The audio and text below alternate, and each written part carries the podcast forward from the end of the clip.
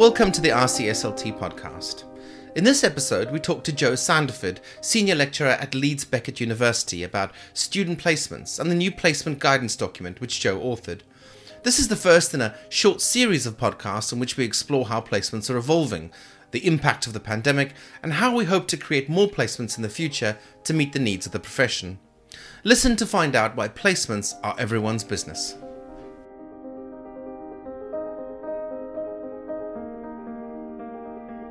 Um, hi, thanks, Jack. Um, my name's Jo Sandiford, and I'm a senior lecturer at Leeds Beckett University on the speech and language therapy programme, um, teaching BSc and MSc students. Um, I worked for about 25 years in the NHS um, in a paediatric speech and language therapy post before I came to um, to teach at Leeds Beckett, and I was placement coordinator in a large paediatric service. so I think I um, I'm able to see placements from sort of both sides of the fence, really, as, as an educator and as a from a university perspective as well. Um, I've had a, um, a lead role in writing the new placement guidance that's recently been launched. So I wonder if you could just give us a bit of a picture of what placements are about, how they sort of fit into the academic program, and what one hopes to achieve generally with, with placements. Yep, sure. So um, Placements are, um, I think our students would say it's the best part of the course, um, but they are the opportunity for students to go out into the workplace and apply their learning um, from, from the classroom, um, in essence. So, um, whether you do a BSc or an, an MSc programme, there is a requirement um, set by the Royal College that students need to attend 150 sessions of placements throughout the duration of, of their course. Um, and that can be in a, a, range of settings with adult clients or pediatric clients.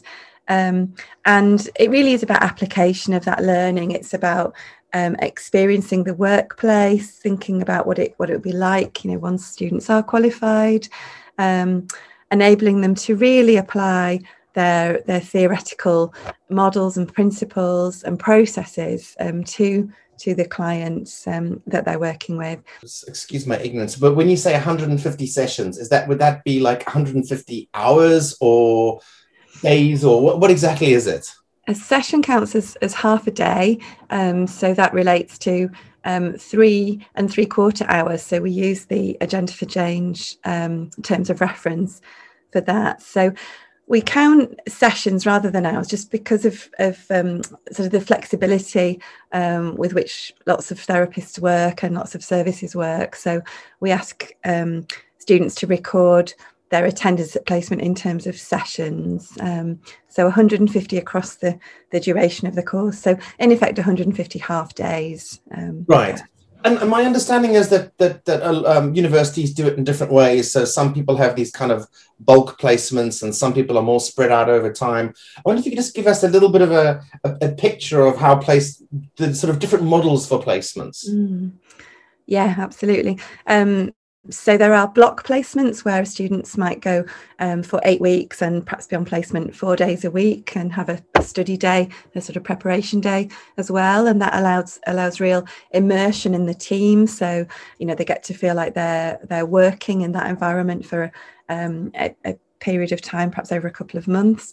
Um, or some settings offer um, ongoing placements, so that might be where a student attends a day a week uh, perhaps for 10 weeks, and they would have their university teaching um, on the other days um, as well. So it's a balance, I think, in terms of um, obviously students being able to um, access university teaching so they've had the theoretical knowledge um, before they attend placement. And sometimes they go on placement you know before they've had that theoretical knowledge as well. So i think either way is fine and gives students kind of hooks to hang things on um, you know either in the classroom if they've already seen clients with that that condition um, or on placement if they can go and you know um, apply some of the knowledge that they've already gained.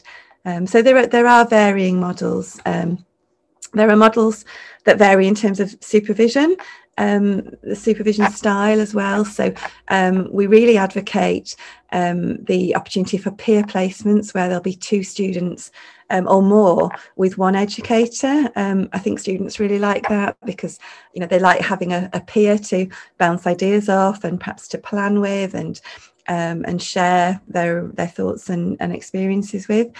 And for an educator, I think that can be a really useful model because you can lead the students to work together on a project, you know, while you do something else. Um, I think it's you know there's quite a lot of evidence that supports the benefits of peer and um, and multiple model placements um, as well.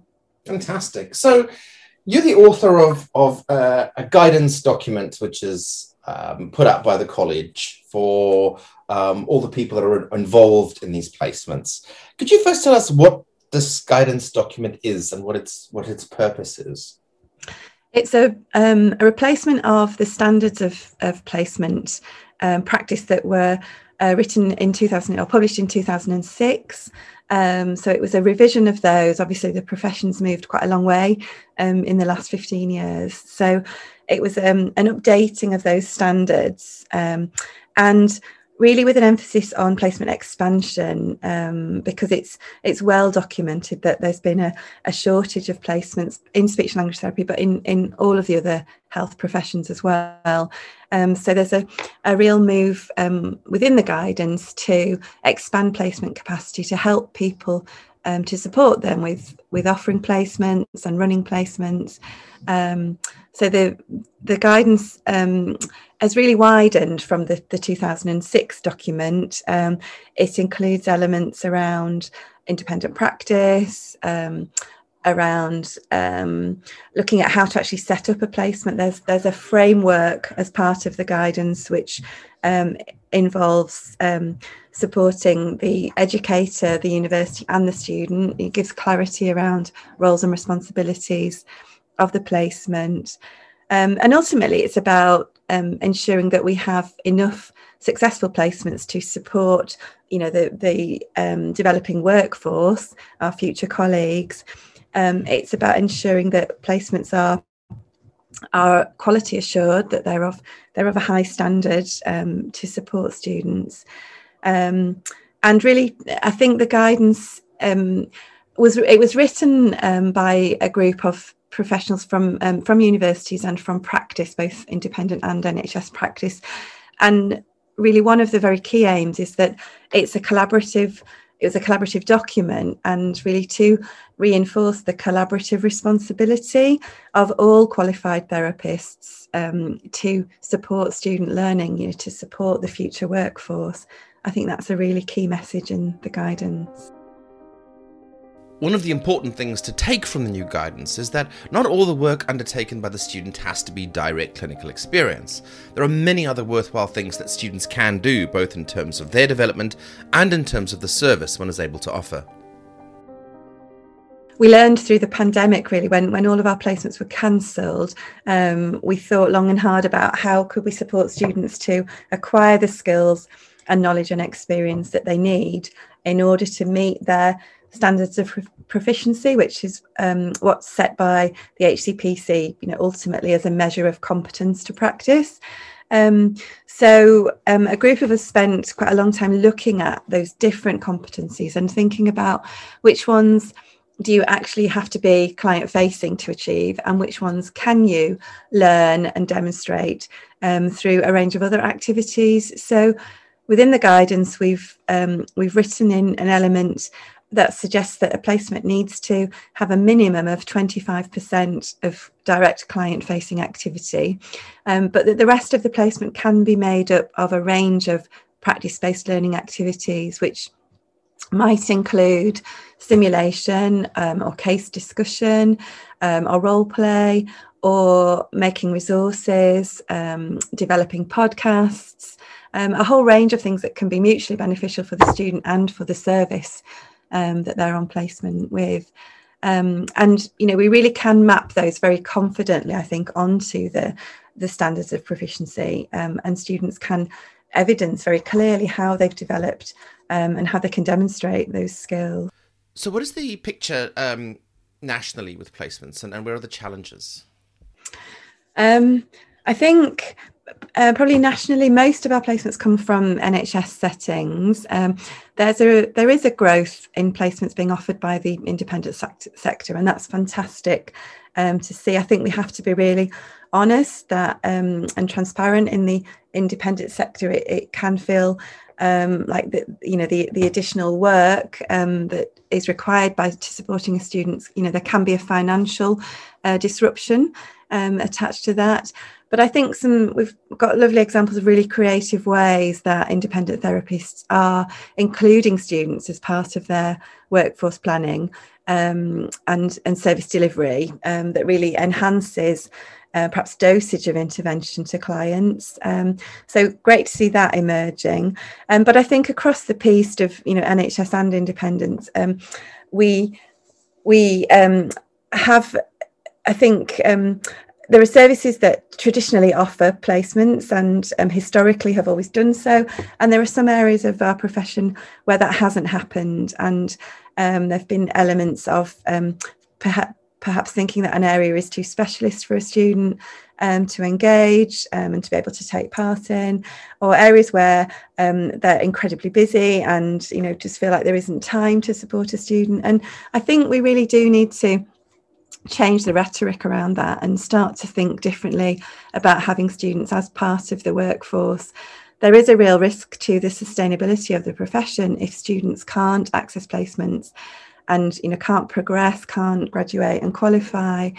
Um, and as, as you know, in, in, our training as therapists, we all benefited from the placements that were offered to us. And whilst it's not mandated by Royal College or HCPC, um, I do think as therapists we we do have a duty and a responsibility to to pay it forward for our, our future colleagues and um, and to think about how we can offer and, and support student placements. Jo emphasized the importance of creativity in the way we think about placements. You can partner with other services and organizations, you could offer masterclasses. We need to be flexible and creative to expand the availability of quality placements. Jo also encourages highly specialist areas, whether in head and neck cancers or cleft palate, to think about how they may accommodate more placements, even if there are some restrictions on the direct clinical opportunities. There's a valuable resources section in the guidance to give you some ideas on how this can be done. We then moved on to talk about the pandemic. I asked Jo how she reacted when she realized the impact the pandemic was going to have on placements. Think we responded with with panic initially, thinking, "Oh crikey, you know, we've got whole cohorts of students that, particularly final year students, in the summer of 2020, you know, who needed their their last block placement before they could graduate. Um, so I think most universities um, worked really hard and really creatively to look at ways that students could, um, through a range of simulation and um, discussion based opportunities um, you know could could still um, complete their final competencies um, and then ultimately graduate. We had um, certainly at Leeds, we had a range of opportunities that we were able to put together online. So we did have some client facing activities um, that we supported from the university, um, where, where, students ran. Um, one example was a communication cafe. So, um, some young people with Down syndrome who were feeling quite isolated because of the pandemic um, were really happy to join in a, um, an online group once a week, which the students ran, and they did quizzes and activities and confidence communication boosting activities online. Um, so I think most universities like ours, you know, really pulled in, you know, all of their resources to support students to do things in a virtual way, either client facing or um, or other activities um, to enable them to to still um, progress and, and, qualify. And I think the learning from that is not something that we'll want to lose. I think we'll, you know, we'll, we'll take that forward, and um, you know, and that that can be, you know, part of placements um, as we move forward. An important thing to note about the guidance is that it applies across the UK, though there are small variations in the placement models in each of the four nations. The guidance asks every SLT to commit to at least 25 days of placement, and though this sounds like a significant commitment, Jo was keen to emphasise the benefits of placements to a service. I think uh, I think it's it's a variety of, of elements really. Um, I think if if we if services do plan students into their you know their their workforce ac- across the year, they can certainly um, use students to their advantage really supporting um, therapy therapeutic delivery for clients. So, for instance, um, if you've got students with you, you can run groups that potentially you you can't run if you're you know you're just a, um, one therapist on your own.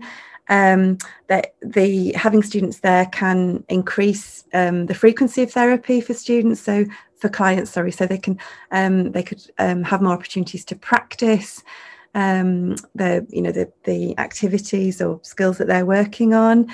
Um, I think students can, in, in, terms of what we've already talked about, resources that students can provide um, and develop.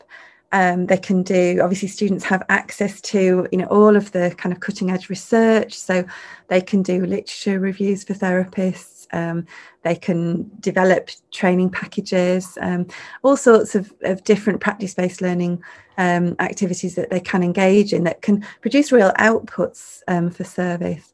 And I think when we talk to clients, most clients are really keen to have students involved. You know, they they sort of take the approach of, well, you know, they, they have to learn, don't they? And, you know, great to have them involved. Um, some of the clients that we worked with last summer talked about feeling like they were giving something back, um, you know, by supporting student placements. So I think there are there are huge advantages. Um, we've been looking recently at um, expansion models in terms of things like leadership placements or research placements as well. So I think in the past, um, service managers um, have um, not not really thought about how they might be engaged in student placement, but certainly um, locally we've got some fantastic managers that are saying, well, I'll have a student with me two days a week, and then they can do some clinical work two days a week. And as part of the management, the leadership part of their placement, they might be looking at um, service delivery models or audits for a service. Um, so again, that's enabling students to leave university with a with a really different set of employability skills. You know that they will be they'll have increased awareness of you know um, how services run and the elements that are involved with being a manager and leader of a service. Um, so I think a really exciting time actually. Um, so this expansion um, opportunity has really enabled us to think quite differently about you know how we can support placements in lots of different ways. Yeah, even even the Royal College who are putting out the guidance on placements suddenly realized, oh, this may apply to us too. And so I believe the college for the first time is also doing some, uh, has got some placement opportunities. Um, so I, I, guess what you're saying is we need to really sort of turn the narrative on the head. If you're a service that's that's that's very stretched, the response is not, oh, we don't have um, uh, the time to take on placements, maybe that's part of the solution is to take on placements because you have these highly skilled students that are coming in and that can be an extra pair of hands, can bring in fresh thinking, and can possibly offer services that under normal circumstances you wouldn't have uh, the resource to offer. So it's about service improvement plus paying back, paying forward, as they say. Mm-hmm absolutely. And you know there's no denying there's the you know the it requires a real investment of time to support student placements you know to to give students the opportunity to reflect on the work they've done and to give them really good quality feedback. Um, but you know ultimately the, the payback from that is is very significant Thanks to Jo for her time and her thoughts on placements. In the next episode, we're going to talk to practice educators from the NHS and the independent sector. And we'll touch on some of those delicate issues like charging clients for therapy that is being offered by a student. Until next time, keep safe.